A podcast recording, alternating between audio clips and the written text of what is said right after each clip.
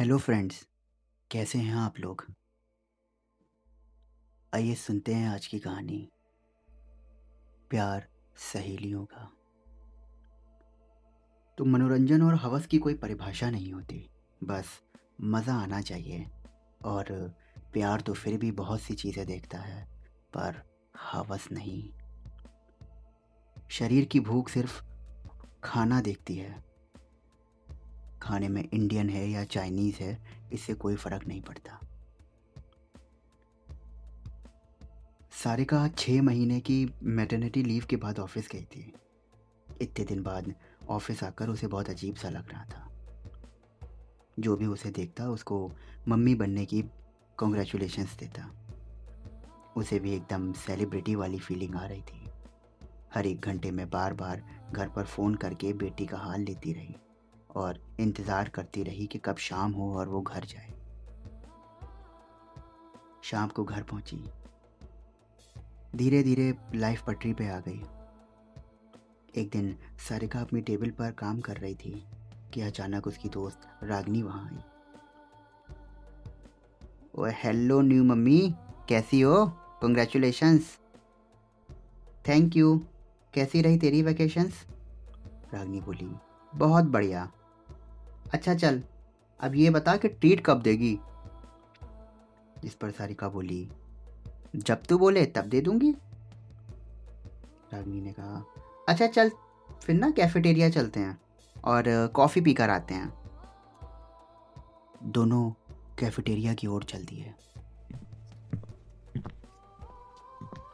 वहाँ दोनों ने कॉफ़ी ऑर्डर करी और थोड़ी देर में कॉफ़ी आ गई। दोनों बात करने लगी। तभी सारिका बोली यार मैं वॉशरूम होके आती हूँ। रागनी को ये बात बहुत अजीब सी लगी कि अचानक ही वो वॉशरूम की तरफ़ क्यों चली गई। सारिका को गए हुए बीस मिनट हो गए थे। रागनी भी उसे ढूंढते ढूंढते वॉशरूम की तरफ़ गई और जैसे ही उसने सारिका को देखा तो वो लगभग चिल्लाकर बोली, क्या कर रही है ये? सारिका बोली यार बेटी को फ़ीड नहीं करा पाती तो मिल्क भर जाता है और ओवर होके लीक करने लगता है। तो वेस्ट ना हो इसलिए बॉटल में भर रही थी। प्लीज़ यार, किसी को बोलना मत। रागनी ने उसे प्यार से संभाला और बॉटल हटाकर अचानक उसके उभारों पर अपने होठ लगा दिए। सारिका की सिसकी निकल गई।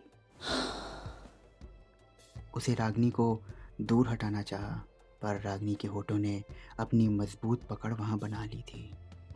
सारिका को कुछ समझ ना आया पर उसकी सिस्कारियाँ बरकरार थीं। रागनी पूरे जोश के साथ सारिका की चाशनी का पूरा पूरा मज़ा ले रही थी। उसने एक एक बूंद तक सारिका को निचोड़ दिया था।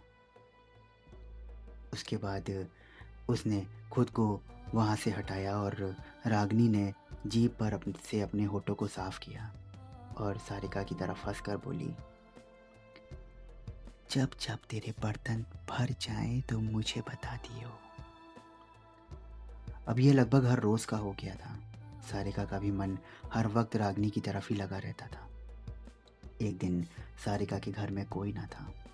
सास, ससुर और पति शहर से बाहर गए थे। सारिका ने बेटी की देखभाल के लिए छुट्टी ले ली थी। दो दिन तक सारिका और रागनी एक दूसरे के बिना पागल हो रही थी। सारिका सोच में डूबी थी कि अचानक कॉल बेल बची रात के आठ बज रहे थे। सारिका ने दरवाज़ा खोला और सोचा कि इस वक्त कौन आया होगा। और जैसे ही उसने दरवाज़ा खोला, वो खुशी से चिल्ला उठी। वहाँ रागनी खड़ी थी। दोनों ने एक दूसरे को गले लगाया। रागनी ने सारिका को गले लगाकर उसके शरीर के हर उभार को छूकर अपने हाथ की प्यास को शांत किया। सारिका ने रागनी को अंदर बुलाया और चाय बनाने के लिए किचन में चली गई। तभी रागनी चुपचाप किचन में पहुँची और सारिका को पीछे से पकड़ लिया। धीरे धीरे उसने सारिका की गर्दन पर अपने होठों को चलाना शुरू कर दिया। और उसके हाथ अपने हाथों में ले लिए। उसके हाथ सारिका के उभारों पर थे, जिन्हें वो अपनी लचीली कलाइयों से उनकी गोलाइयों को माप रही थी। गैस पर चढ़ी चाय से ज़्यादा वो दोनों उबल रही थी। दस मिनट बाद सारिका और रागनी सोफे पर थी। दोनों ने एक दूसरे को देखा और धीरे धीरे उनके होठ एक दूसरे से टकराए। दोनों की गर्म साँसें एक दूसरे की काम वासना को बढ़ा रही थीं। अब दोनों के होठ एक दूसरे का पूरा पूरा स्वाद लेकर उसे चूस रहे थे। रागनी का हाथ सारिका के बदन पर था। उसके हाथ उसकी चिकनी गोरी जांघों पर थे और होठ उसके होठों पर। धीरे धीरे सारिकान भी अपने हाथों को रागनी के बदन पर पहुँचा चुकी थी। दोनों अपने हाथों से एक दूसरे के शरीर को महसूस कर रही थी। अचानक रागनी ने सारिका को अपनी गोदी में बिठा लिया और उसके उभारों के साथ खेलने लगी। रागनी सारिका के पूरे पूरे मज़े ले रही थी। अब रागनी ने सारिका को सोफे पर लिटाया और एक एक करके उसके सारे कपड़े उसके जिस्म से निकालने लगी। रागनी ने फिर उसके उभारों को मुँह में ले लिया और रागनी की मुँह की गर्मी ने सारिका के उभारों को और ज़्यादा कड़क कर दिया था। धीरे धीरे रागनी उसके जिस्म को से पूरे जीप पर फिरा रही थी।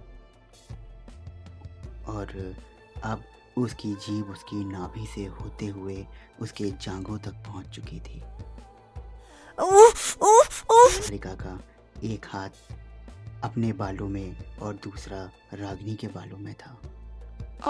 वो बे इंतहा तड़प रही थी। रागनी की जीभ अब और भी ज़्यादा शैतान हो चुकी थी। उसकी जीव अब सारिका के टांगों के बीच में पहुँच चुकी थी।